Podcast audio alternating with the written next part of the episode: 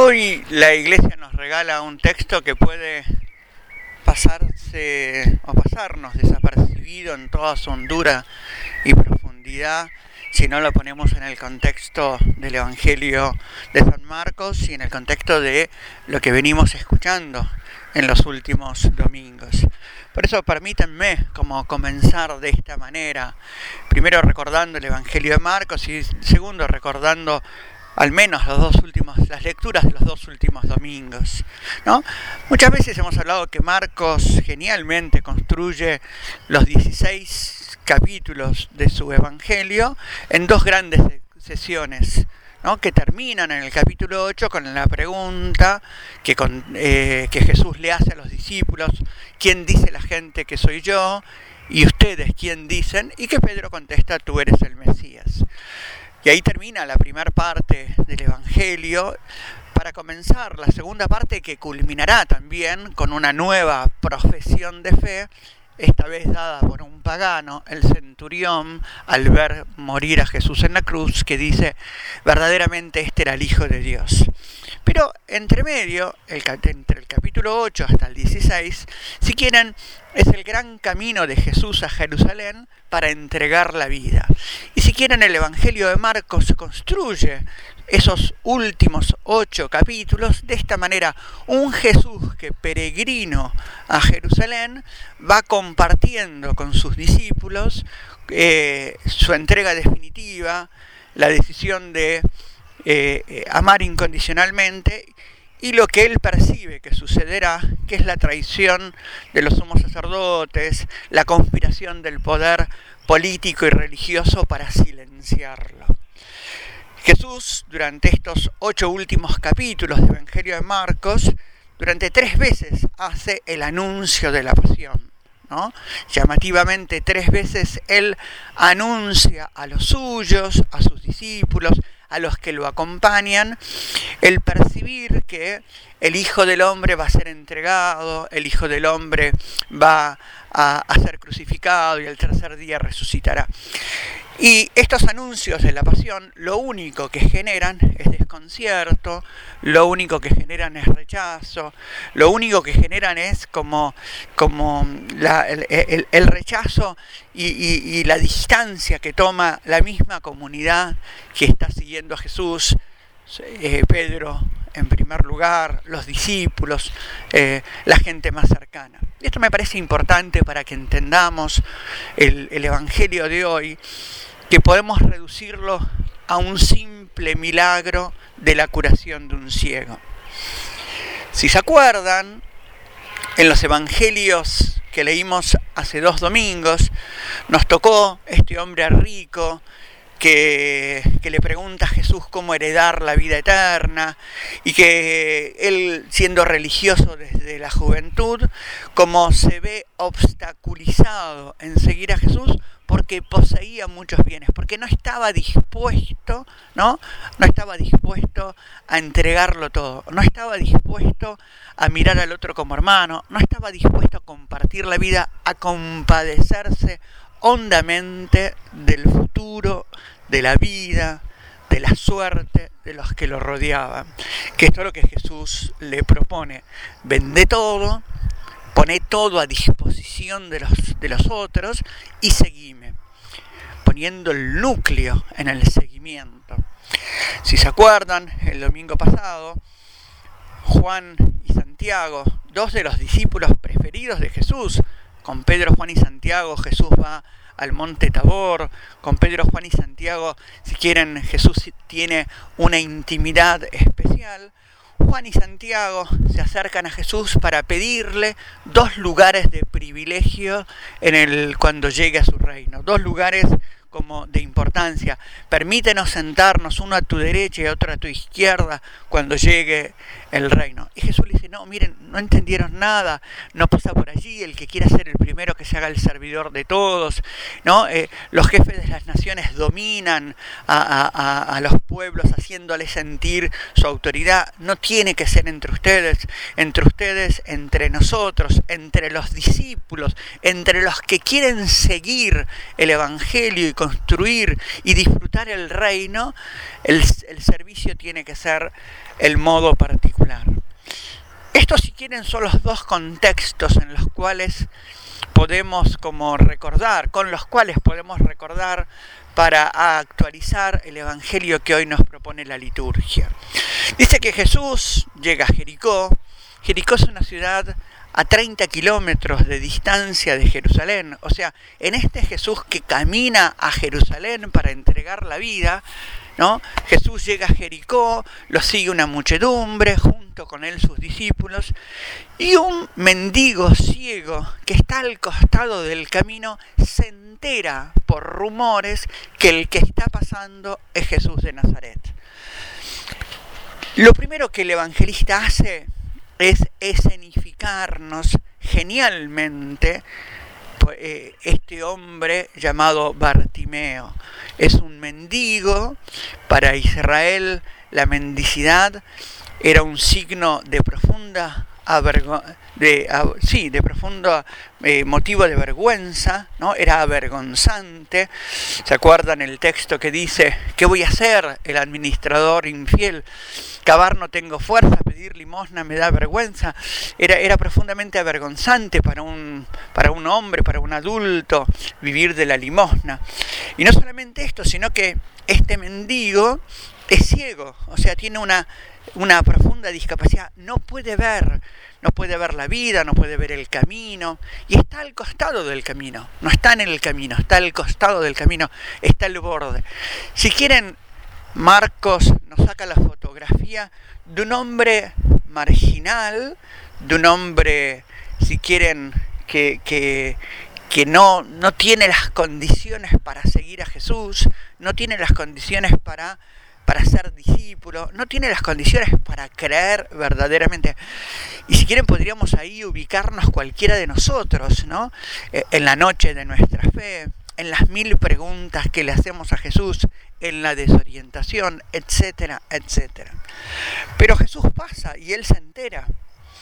Y desde este conocer, desde este intuir quién es Jesús, como nosotros, desde este intuir quién es Jesús, le surge un grito visceral. Jesús, hijo de David, ten compasión de mí. Pega el grito Bartimeo, deseando hacerse escuchar, deseando que este peregrino hacia Jerusalén recoja su clamor.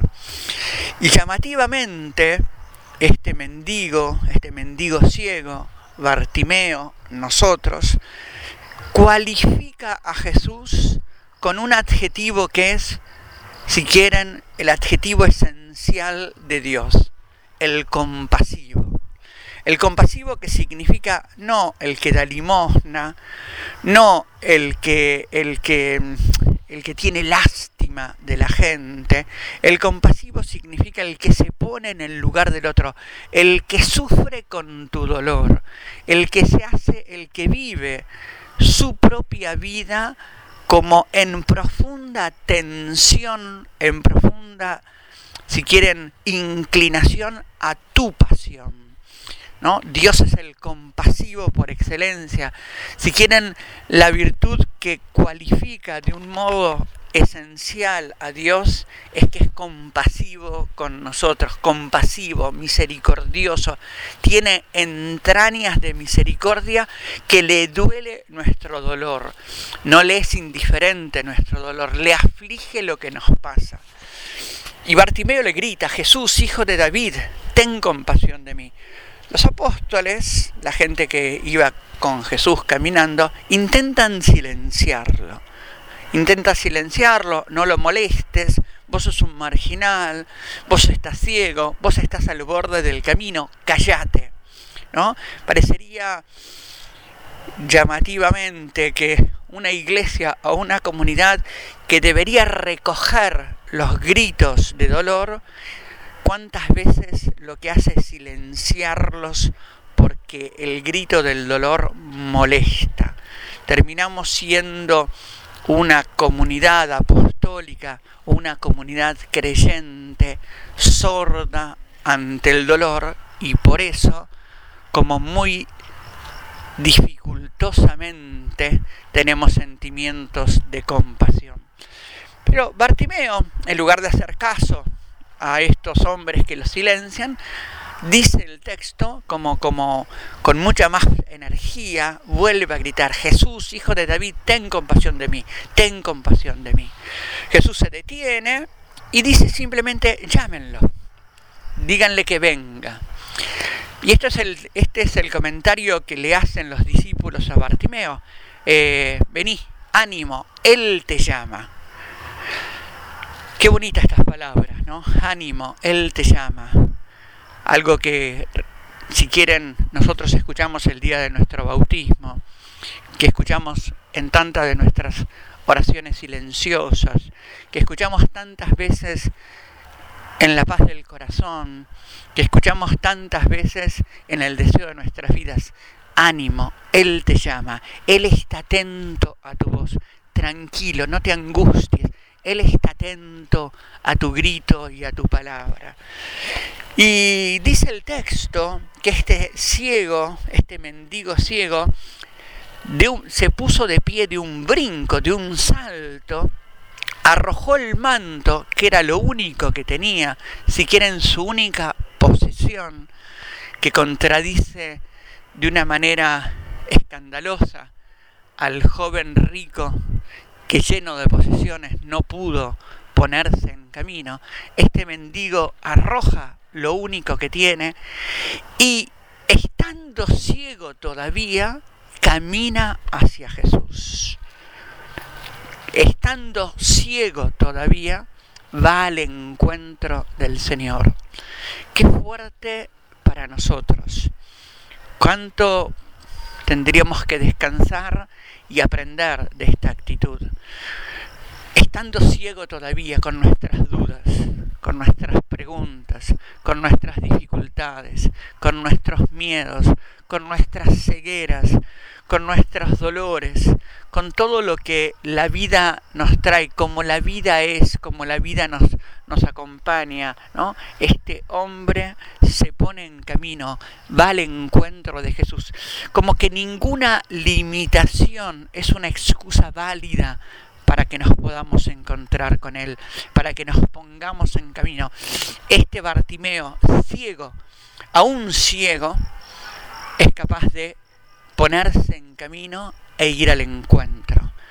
Qué fuerza, qué aliento, qué fortaleza para nuestro propio camino. Y encontrándose con Jesús, Jesús le pregunta, ¿qué querés que haga por vos?